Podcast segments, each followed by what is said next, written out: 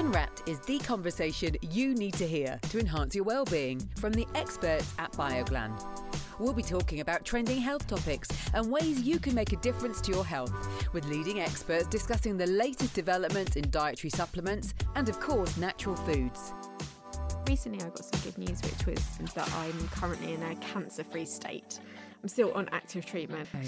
Um, but as soon as I got that news, I then accepted a place in the London Marathon and I'm running it for the hospital that looks after me. So I'm running it for the Royal Marsden. I'm your host, Natalie Silverman, host of the Fertility Podcast, and I'll be taking you on your wellness journey. This podcast episode was recorded just before lockdown, and since then, events such as the marathon and Race for Life have been postponed or changed. Although many people are still training and doing individual challenges to continue to raise money, including Deborah herself. So I'm now going to welcome back to the Health Unwrapped podcast, Deborah James. Hello again. Hello. And this time we're talking about running because you talk about how when you were diagnosed with bowel cancer, the shock because you were a, a keen runner. Have you have you always run?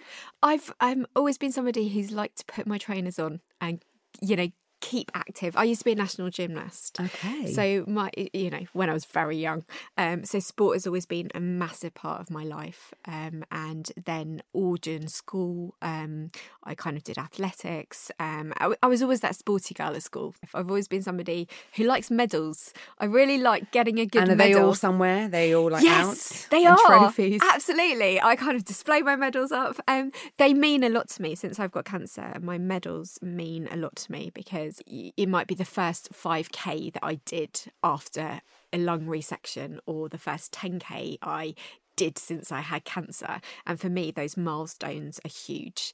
And the, the biggest challenge for any of those races has always been being well enough um, to turn up at the starting point. I've rocked up today, but still in my sports cash, kit. Sports cash is perfect for a podcast. My active wear.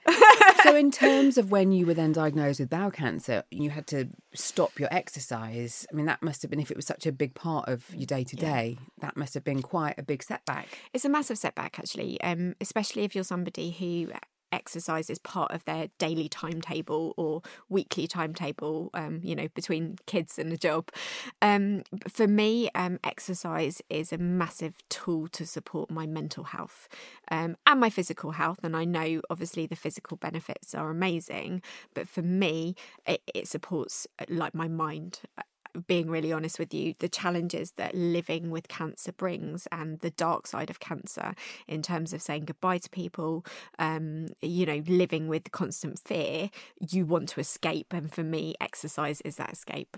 You've talked about outrunning cancer. I like that. I love that. Yeah, I like that. It's kind of um, for me. I play a bit of a mental game with myself, and I have to be honest with you. It's it's not the healthiest, but it's essentially where I often run to the Marsden, which is where I'm treated t- for treatment, and it's only about eight k, and I'll run there. Not very fast. I think when people assume that I'm running, I'm always like sprinting. No, just sometimes I'm basically running as slowly as call- I I, can. I heard you talk about it recently. And you, do you call it the show pace? yeah, oh, sh- oh, party pace. party pace. Party pace.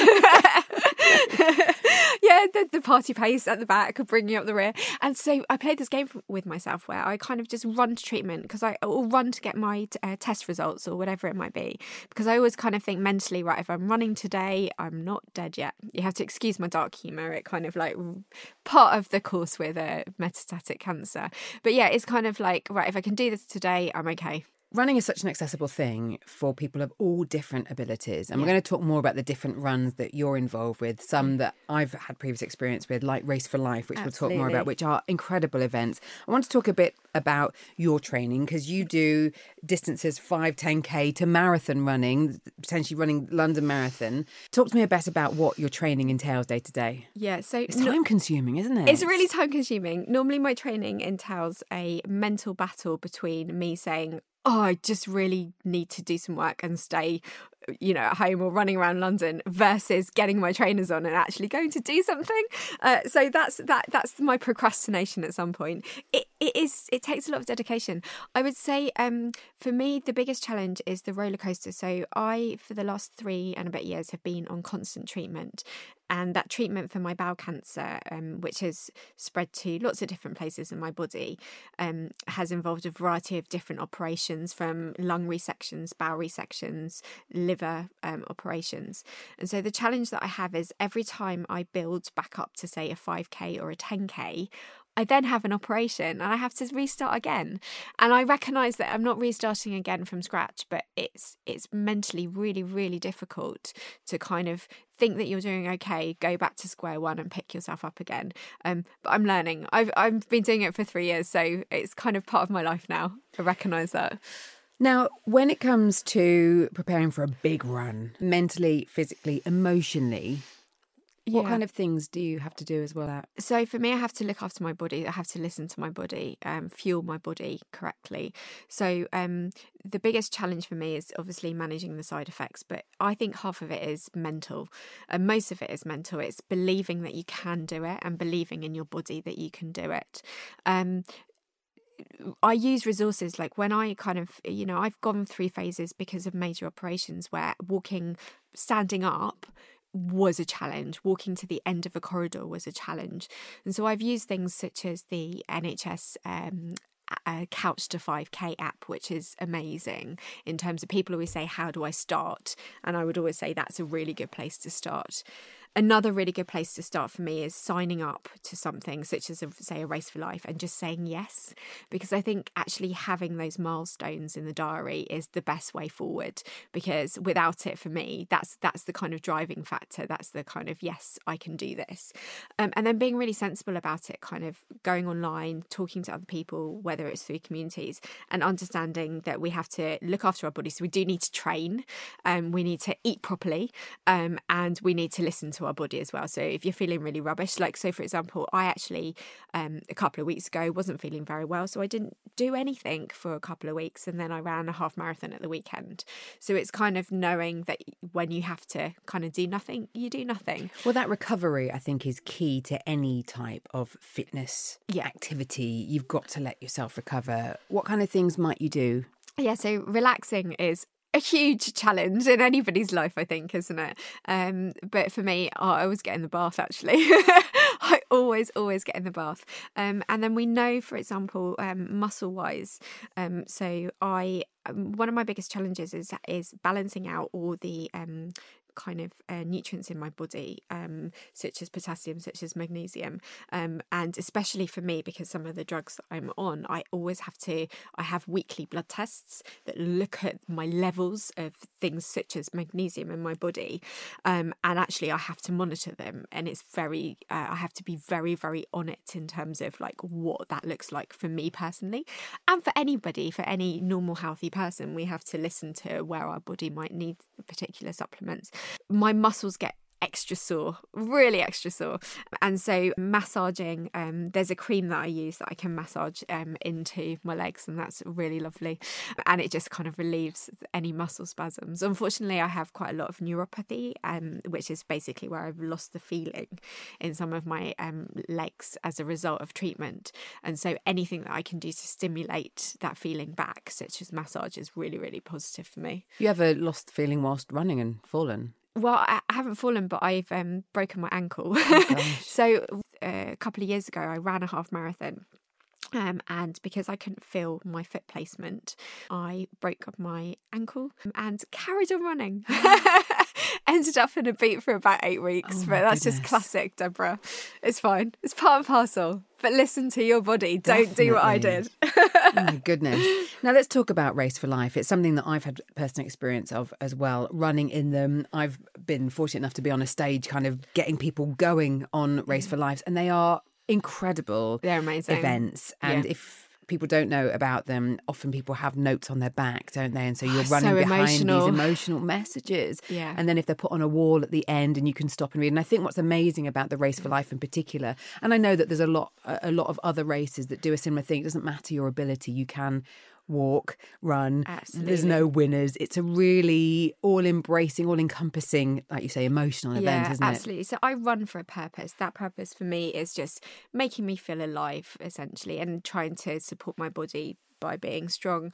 Um, things like Race for Life. Uh, a lot of people say to me, "Oh my word, you must be really fit and healthy." I'm not actually. I just have the ability to try to put myself out there and I'm a really slow runner, um, party pace as we've described it as, and I have no shame in that. I have absolutely no shame in that because ultimately the challenge is just turning up, and whether I get around through walking, whether I get around through skipping, jumping, crying, whatever it might be, just the fact that I'm there, just the fact that I'm trying to get round, and the emotion that that comes with all of those things. You know, you're emotional because you've made it to the line. You're emotional because you wish somebody else was there with you.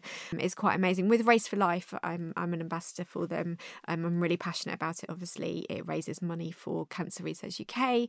And actually, this year I have through my social media, which is Babe, um, I actually have five thousand free spaces to give away. Amazing. Um, so please watch this space because it would be wonderful if you could join us. There's over 400 races up and down the the country kicking off um, at the end of April, and I'm sure there'll be one near you. And you told me that g- gents are allowed in now. Yeah, they are. So they were on the, the sidelines cheering on before. Absolutely, because ultimately cancer affects all of us. It affects one in two of us, men and women, and actually we're in it together. Whether we're running um, as a person, you know, directly affected by cancer or on behalf of somebody, actually, it, it doesn't it doesn't um, kind of divide us, does it? It should unite us.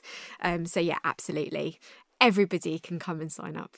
And what I'd say as someone who's like hosted these events is I've been there time and again till the last person has crossed that line. Yeah. So don't fear if you're going slow. There are people cheering you on until every single person has got round that course. It doesn't matter how no, long it takes. Absolutely. And with with events like that in particular, and I appreciate the marathon is different, but um kids can come so my kids run it as well um so it's a great family thing um and i think that's a really lovely thing in today's in today's climate, absolutely. Well, let's talk about the London Marathon. We're speaking early March. We're not 100% sure about whether the marathon is going ahead. I want to talk about what charity you're running the marathon for and how you're feeling about that training. Yeah, so as soon as I recently I got some good news, which was um, that I'm currently in a cancer free state. I'm still on active treatment. When you say that, do you have to just stop and be like, yes? No, I stop and go, oh, I've got so much to lose. It's scary. Okay, it's terrifying. it's terrifying. Um, but as soon as I got that news, I then accepted a place in the London Marathon and I'm running it for the hospital that looks after me. So I'm running it for the Royal Marsden. So um, hopefully I'll be raising money for the Royal Marsden Hospital because I kind of feel really strongly about giving back to the place that supports me essentially. But for me, charity work is huge. I think from day one, I realised actually um, just how much um, cancer progress has relied in this country, especially upon charity donations. And I know we've just been speaking about Race for Life, but Race for Life, for example, last year I did the same in terms of giving away some free free spaces um, as an ambassador, and those free spaces raised a quarter of a million pounds for Cancer Research UK, which is amazing. Um, Bowel Cancer UK is another charity that people have have run for, and so this time it's for the Marsden. I just feel very very passionate about those causes, and I know a lot of people do, um, but it makes a difference. It makes a difference to people like me. You talk about running to prove you're still alive. Yeah. And if people are listening and they're going through treatment, cancer treatment or other forms of treatment, and they're wanting to try and hold on to, because you people you have such a relationship with your exercise, don't you? Especially yeah. if it's been a huge part of your life and then it's forced to make maybe take a side step. Yeah. What advice do you give to people going through treatment at the same time as trying to maintain some yeah. level? So go easy on yourself, actually, because it can be really difficult to view somebody else um, who is kind of upcycling, running, whatever it might be, and you you might be sitting there having a really rough day, feeling awful, and and actually the last thing you need is this uh, unachievable kind of thing being dangled in front of you and you saying, Well, I can't even get out of bed today. But it's recognizing that actually tomorrow's a new day, uh, recognizing that, yeah, you might be having a rough week this week, but maybe next week it will be better. And knowing that it's kind of all of us, we might be shining one day, but I guarantee you we've had rough days kind of a couple of days previously and it's is knowing that it is a roller coaster and and you, you you're going to have to kind of ride it whether you like it or not totally and the reward at the end like you say you've still got your medals and they're significant to different stages of your treatment you can yeah. always like have that kind of tangible thing to hold on to as well as the memory can't you yeah absolutely and it it kind of like it does make you feel um proud and it's recognizing actually you're doing all right, you're doing fine. And whatever that goal looks like to you, um, it could actually be that your goal is just walking okay because we've got to start somewhere. But we what we do know is that the benefits of exercise and looking after our body um, has a significant impact not only on reducing our cancer chances um, in the first place, but helping our recovery, reducing reoccurrence in certain cancers. So we know that there is a link, that is a positive link in terms of outcomes. And on our general well-being and our mental health. And on our mental health. So we know that exercise and mental health is a great match. Make sure you subscribe via your favourite podcast app to stay up to date on BioGlan's commitment to your wellness. And to find out more about our products, follow us on Instagram at BioGlan Supplements, on Facebook at BioGlan UK, or visit bioglan.co.uk.